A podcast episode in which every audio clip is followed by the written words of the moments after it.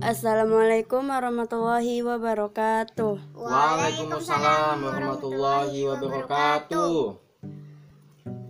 Alhamdulillahi rabbil alamin wassalatu wassalamu ala asyrafil anbiya'i wal mursalin Sayyidina wa maulana Muhammad wa ala alihi wa ajma'in amma ba' Alhamdulillahi rabbil alamin nah, nahmaduhu wa nasta'inuhu wa nastaghfiruhu ونعوذ بالله من شرور أنفسنا ومن سيئات أعمالنا من يهدي الله فلا مضل له ومن يضلله فلا هادي له أشهد أن لا إله إلا الله وأشهد أن محمدا رسول الله اللهم صل على سيدنا محمد وعلى آل سيدنا محمد أما Seba sebagai hamba Allah yang beriman, marilah kita panjatkan puji dan syukur kehadirat Allah Subhanahu wa taala yang telah memberikan kekuatan, kesehatan lahir dan batin kepada kita semua.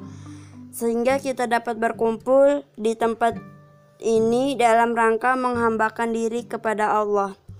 Salawat dan serta salam tidak lupa kita kirimkan kepada junjungan kita Nabi, junjungan kita Nabi Nabi Muhammad Wasallam yang telah mengantarkan umat manusia dari peradaban hidup yang jahiliyah menuju pada peradaban hidup yang modern yang penuh dengan kemajuan ilmu, pengetahuan, dan teknologi seperti yang kita rasakan pada saat ini.